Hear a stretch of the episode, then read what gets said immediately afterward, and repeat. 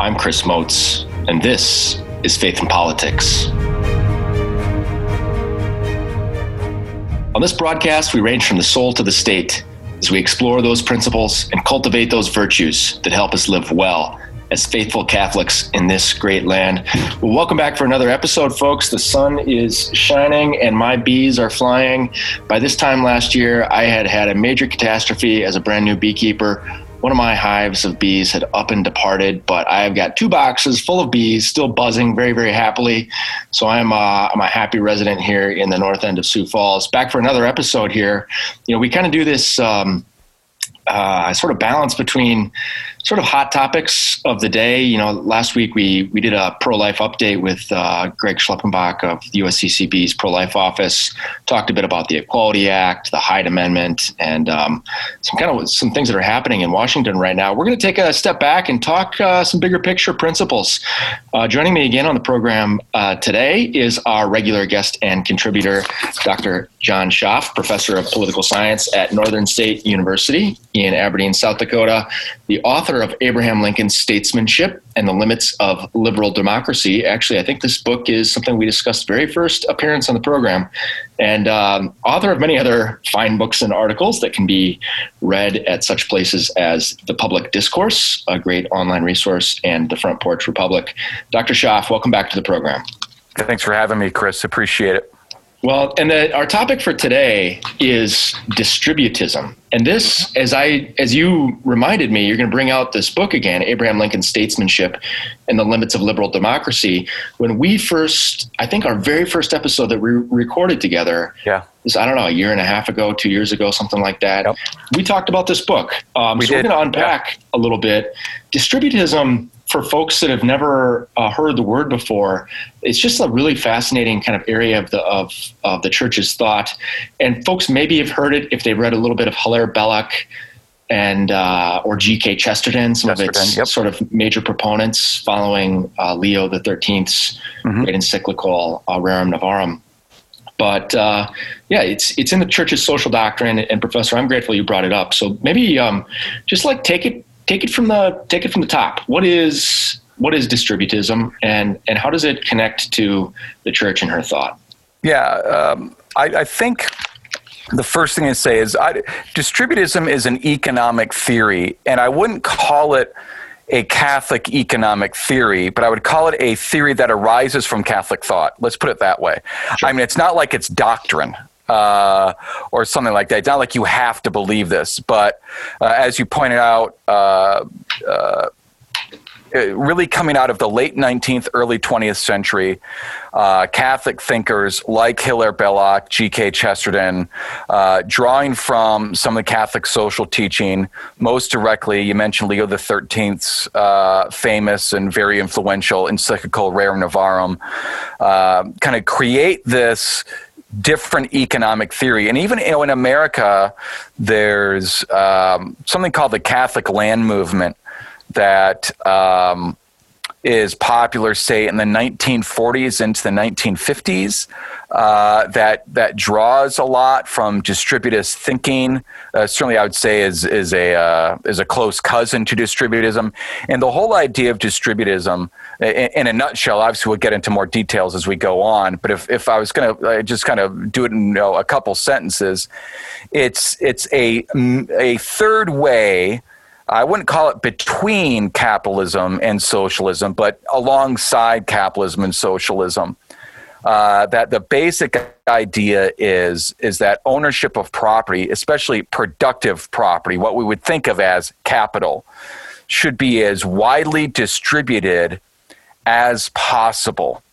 Uh, and so that every worker, to again to the extent possible, would have some part ownership in capital.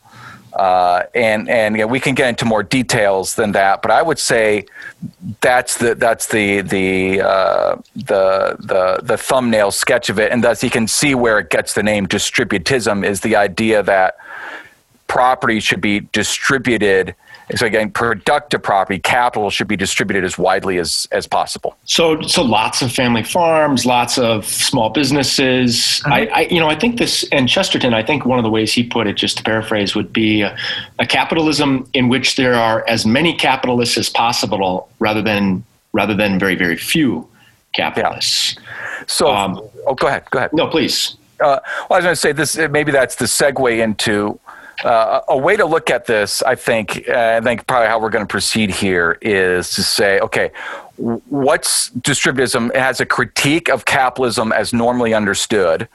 There's a critique of socialism, and yeah. then you know maybe get, so then what is this thing? And, and you're sort of getting at, like hinting at from um, uh, from Chesterton, the critique of capitalism that comes from distributists is is is two part one is is that in practice capitalism tends to concentrate capital into a few hands right so capital accumulates into a very few hands corporate hands and this gives them undue power we even you know see this in our day is Amazon. that you know how many how many people actually own their own company? How many people actually work for themselves as opposed to, shall we say, working for the man? Sure. Um, and this actually is, is the connection I end up making in the book. Let's see if I can sell a book here. Um, is uh, I think Lincoln's theory of free labor uh, runs very much in harmony with this. I don't think it's the same as distributism, but its its critique is is is close. And that Lincoln says that free labor is distinct both from slave labor, which is obviously unjust, but also wage labor.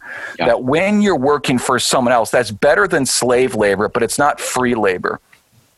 And so most of us find ourselves working for somebody else. And even if we have a sort of you know, a widely distributed, um, some would argue that we do actually have capital widely distributed because so many of us are owners of stock. Like if you if you have a retirement uh, account, you have a pension, a 401k, an IRA, you are probably invested in lots of lots of companies because um, your mutual fund or your retirement uh, fund does this, but you're not really in in uh, in governance of that of that company so your ownership is absentee. You're, you're, you're not really taking part in the running of that business. And that, so that's one critique of capitalism is that it, it tends to concentrate power in, into very few hands.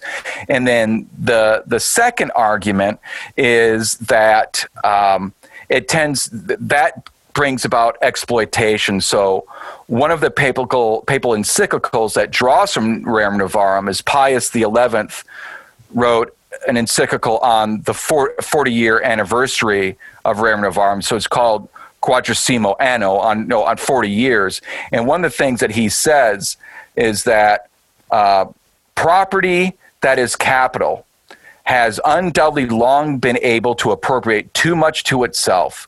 Whatever was produced, whatever returns accrued, capital claimed for itself, hardly leaving to the worker enough to restore and renew his strength. And so, because too much problem, power goes to capital, it's able to exploit the worker, and the worker doesn't get his fair due, which the worker would if he were working for himself in some sort of small entrepreneurial enterprise. Yeah, it's um, and that's uh, just to give this a bit of historical context too you know, Karl Marx wrote his manifesto in Marx and Engels. It was the 18 was it 40s? Uh, yeah, I want to say it's for, I want to say it's 1848. That's so and actually, I just last night, trying to fall asleep before bed, I, I pulled a book off the shelf and was reading a little Orestes Brownson from the 1840s. Oh, yeah. You bet. Yep. and he's commenting on some of these same problems yep. of of the separation between capital and labor and the dignity of man in work, and just how dignifying it can be for a human being to like reach one's potential in in being able to um, sort of enjoy the fruits of one one's own labors and, and put money away and uh, so it, just the historical context to keep in mind for some of the development of this thought which is still very very relevant today but it's it's this sort of industrial revolution, mm-hmm. and and now we have huge numbers of people that are no longer. Um, it's no longer an agrarian. Our, our country and really the Western world is transitioning from an agrarian base to an industrial one. And so we've got this problem of people that are really just barely scraping by. Um, so, yeah. which has spawned well, a lot are, of the stuff. This is the when when we, we, we need to get to the critique of socialism here too. We've, we've dumped on capitalism. We got to dump on socialism a little bit too. But your, your context is exactly right. When Leo writes Rerum Novarum on new things, the new thing he's talking about is this new economic condition of what do we do about a world where people are not shopkeepers or small mm. agriculturalists. People are going to the cities and they're working in factories. And how do we respond to that condition? Now, on the one hand, one response would have been uh, sort of the, the laissez faire response, which is just let let the free market run amok and whatever happens happens and this is the most productive thing and allow capital to accumulate into relatively few hands. Of course, another response to that was the socialist response, which is let the state take over the means of production and let it direct it on behalf of the people. And the problem with this, this is what Belloc, Hilaire Belloc, you know, a good English Catholic of the of the early 20th century, calls the servile state. Yeah. This is what he, where he thinks things are, are going is more in the socialist uh, bent uh, in his time. Uh, he thought it was going more to a socialist bent, and he said, and his critique and Chesterton's critique of this is that really what's happening is ownership isn't in the hands of the people, which is what socialism often claims, but it's in the hands of bureaucrats, yeah. who claim to rule on behalf of the people. So you you really get the same problem that you get out of their critique of capitalism is that power is accumulated into very few hands. Except now it's it's even more dangerous because it's in the hands of the state. Um, and the state can now we now become wards of the state, which is why uh, Belloc calls it the servile state. Is that you're you're no longer free because you you can't go about um, your daily life without running into a, a, a government apparatus, and so this also is not conducive to um, to to freedom, to the flourishing of the human person, because now you're under the control, and your your productive life is under the the control of the state, and and you're not able to um, to produce and care for yourself. You're you're under control of of a state apparatus, so to speak. So so what does what what does distributism, what is this sort of stream of thought, uh, Chesterton and Belloc, rooted in, in Leo and Pius XI, what does it say in response? Like, what is its positive proposition here? Well, here let me, let me uh, just read this. This would be about three sentences from, sure. from Leo, right? This is, he, he calls for the notion that property should be more what he calls more equitably divided and this is what he says if working can be working people can be encouraged to look forward to obtaining a share in the land the consequence will be that the gulf between vast wealth and sheer poverty will be bridged over and the respective classes will be brought nearer to one another a further consequence will result in the great abundance of the fruits of the earth. Men always work harder and more readily when they work on that which belongs to them.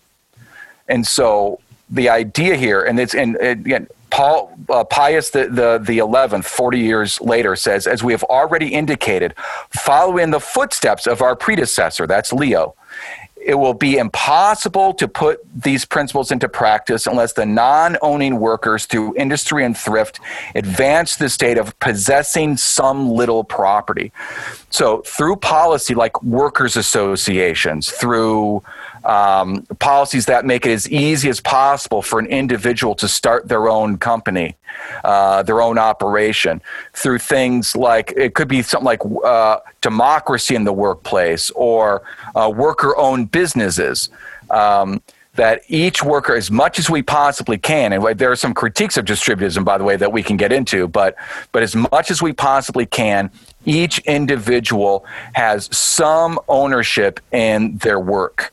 Um, and this does it, it brings about e- equality because because property is distributed more equitably you don't have property concentrated into a few hands which then also means that power is distributed because because everybody feels as if they have some stake in the game and and economic power is not maldistributed into the hands either of a few capitalists or into the hands of state bureaucrats.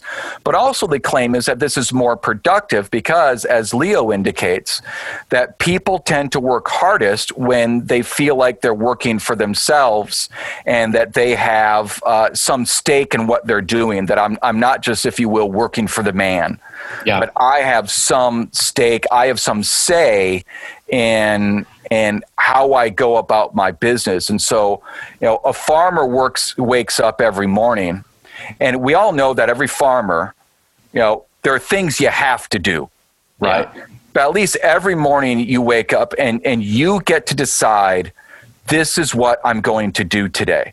Even yeah. though we know some of that is dictated by conditions, right? You get to decide this is what I'm going to do today or the entrepreneur says, you know, this is what I'm going to accomplish today, and this this is mine, right? This is my business, and I work for myself. So, to the extent that we can do that, uh, we get all these benefits of equality, of of power distributed, and and also more productivity, um, because um, uh, people work hardest when they're working for themselves. That you know, in just like the last couple minutes of this conversation, this principle of subsidiarity keeps coming yes. to mind. Let's maybe just talk a little bit about how how this idea relates to the the church's principle of subsidiarity, but also I think there's a connection to solidarity too. Yeah, actually, okay, let's take those in, in turn. So even what I was just saying, you're right. It has so subsidiarity, right, which has been called the very essence of Catholic economics, right? Here, here's a definition of subsidiarity from from the, the, the Catholic writer George Weigel.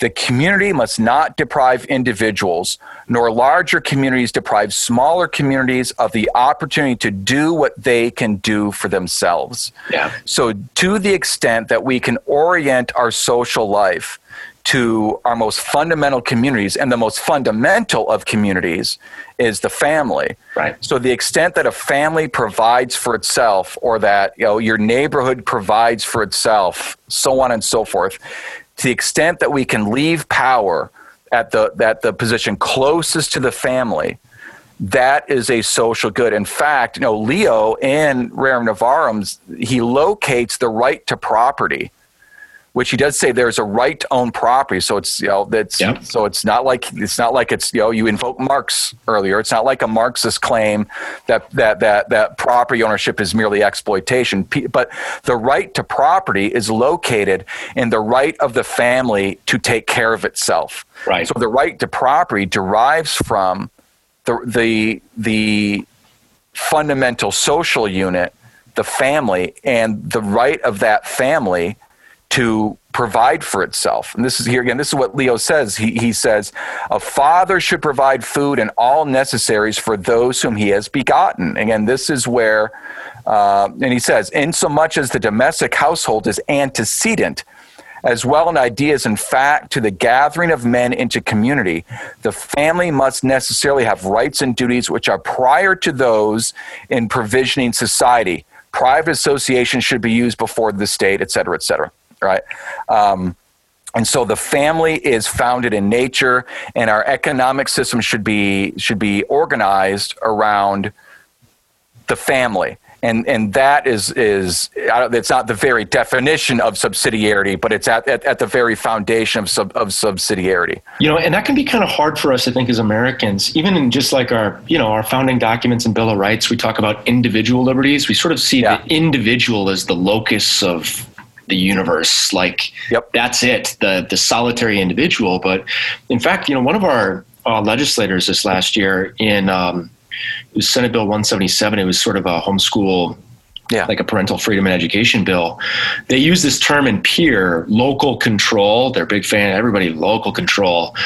And and this legislator, Senator Steinhauer, District 9, uh, um, he's intense. He was this, the Senate prime, and he was saying, you know, this principle of local control. I think local control where this principle truly has its home is in the family. That's the true essence of local control. Is when we're empowering families. I just thought, man, this guy just nailed it. He nailed the principle of subsidiarity. It's hard to get more local than that. Yeah, that's right. than the household. That's right. Uh, is the most local of them all, and so uh, it's it's not like it's, it's not like there is a. Uh, a, a, moral imperative for people to homeschool, but homeschooling is an example of subsidiarity in action, as is your your your Catholic sure. school. It's it's a it's a parish community, or sometimes yeah. multiple parish communities coming together and saying, as a community, we're going to educate our own, right. and and not leave it up to the state uh, to do that for us. And sometimes people do that. Say our family is going to is going to educate our own kids, especially when you find it happens, so it just so happens I homeschool, and partially because we have a particular pedagogical vision which we can't find here in Aberdeen, right? Because yeah. we do classical education, so it's on us. Right. To do it ourselves, because again, nothing against our Catholic school system here in Aberdeen, which is fine, but they have a different slightly different pedagogy right. than, than what my wife and I. So we take care of it ourselves, and that subsidiarity. And, I, and as far as distributism goes, apply that to uh, to economics is giving as much power as possible to to individuals, and that derives from the right of the individual to provide for his family. Okay, we've got five or six minutes left here. Yep. What about solidarity? How does this this principle yep. fit in? we got to talk about that. Um, solidarity is often linked to subsidiarity. I, I, would look at it in, in, in this way is um, we, we often talk about uh, you know, social class, right, and growing inequality. Um, and what solidarity says is that when we come together, and this is you know the, the the church, you know, think of Sunday Mass is, is a great exemplar of this. Yeah. When you come to Mass, the the wealthiest person is equal to yes the, the lowest person, right? Yeah. You know, scripture, you know, there, there, there is no there is no Jew, there is no Greek, right? That we do not know distinctions. Um, and so, what we want out of solidarity, which people, you know, you, you, can sort of get it from the name, or people who are of a certain age, maybe my age or older, will remember the Polish Solidarity movement, the political yes. party in Poland in the 1980s. Right. Uh, the Solidarity movement. Um, the idea is is that we come together and we don't recognize these distinctions right? Uh, they, they bleed away. And so a lot of what distributists argue for is sort of like working man's associations, which are related to but not the same, maybe as labor unions. So again, labor unions might be a cousin to this, but not quite the same thing. It's more like a guild? More like a guild. And even think of some like the Knights of Columbus sure. is is kind of the association that they're talking about. Because even like through think of Knights of, of Columbus, I, I, bet you know many people listening to this are knights or you're you're married to a knight. Sure. Um, what what do the knights provide? Knights provide scholarships. Yeah. They provide insurance. Uh, obviously, they, they provide uh, social assistance. You know, they, they, they, they do charitable works throughout the community. Yeah. That is what, that's solidarity. When, when you come together as knights, and when you have a knight meeting, it doesn't, all those social distinctions that we sometimes have out in the world are supposed to disappear. Right. Right. And now we are together as brother knights and everything else disappears. Um, but the idea there, there's a community, there's, there's a line from Anthony Esolen, a great Catholic writer of our day, right, yeah. who puts it this way, and he's, he's interpreting Leo. He says, Leo has in mind a society wherein the rich man and the poor man are friends. They live near one another, they celebrate the same festivals, they kneel beside one another in church, they know each other's children. Yeah. And that solidarity, or the, yeah, solidarity. And so an economic system should be one in which if you if you create whether through guilds, through sort of associations, or simply through the wide distribution of property, people work together hand in hand. We provide each other our goods, right? And we don't have these massive class distinctions. Even if we think about things as, uh, as, as, simple as you can almost apply distributism to city planning. How do we plan a city? Do we have rich people live over here and poor people live over here? Or we have this kind of housing here, this kind of housing there? That it, do we build do we build homes separate from communities or do we build neighborhoods? Right. Right. The, the sort of neighborhood here, you can think of things like uh, the, the, the great urbanist Jane Jacobs in her uh, uh, writing on on city planning, how in, in urban areas which we don't have as much of here in South Dakota, right. you should have na- in my neighborhood I should be able to go to a bank, go to a school, yeah. go to a shop right? You know, get some bananas and milk, right, right. within walking distance. Uh, and that should be the way cities are planned. That's kind of a solidarity way. And even we're all looking out for each other. Right, Jacobs, uh, and I'm now trying to think of her name on. Maybe you remember it. Uh, the name of her book on uh, it's the, the, the it's something about great cities. I know. Yeah, I, I don't remember. I'm now. blanking on the name of it, but she talks about the way like shopkeepers keep an eye on the neighborhood kids. That's right. Yeah. Right. Um, and and that's solidarity that you have a neighborhood kid and it's not just the parents who look out for the kid but the neighbors look out for the kid. Even the shopkeeper says hey kid slow down. You know watch when you run across the street that kind yeah. of thing. And and that's solidarity I think so. We, have only got two minutes left uh, here, and I think this, this, this idea is fascinating. This whole this constellation of thought is fascinating, but also so foreign to us. I think. Yes. Maybe just in closing, what do you have for like a couple little tips for listeners whose interests are piqued?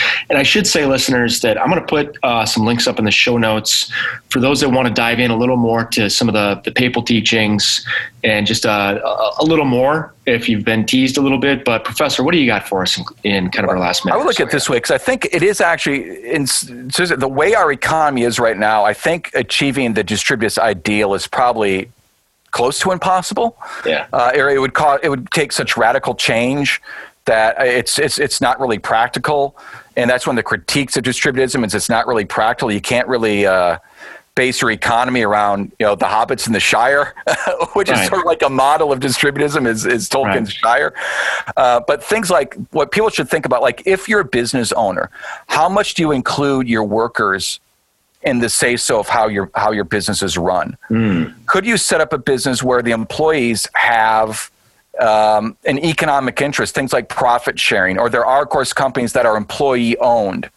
Uh, can you can we do that? Or then in our own shopping, when we have an option, and we all know that that sometimes buying local is more expensive. So maybe not on everything, but maybe no, maybe once a month I go into the, the farmer's market instead of the Walmart. Maybe yeah. I go to a local supermarket sometimes instead of the, the, the, chain supermarket. Maybe I buy from a local uh, uh a, a, local manufacturer instead of the big box store. These sorts of things. Um, so maybe in short, buy local instead of on Amazon. Exactly. Right. Well, Pro- Professor, we're out of time. Yep. I just want to say thank you for joining us. It's been a fascinating conversation. And uh, dear listeners, as always, thanks for tuning in. If you like this conversation, don't hesitate to reach out. You can go to sdcatholicconference.org, uh, click contact us, let us know how we did. Until next time, live well.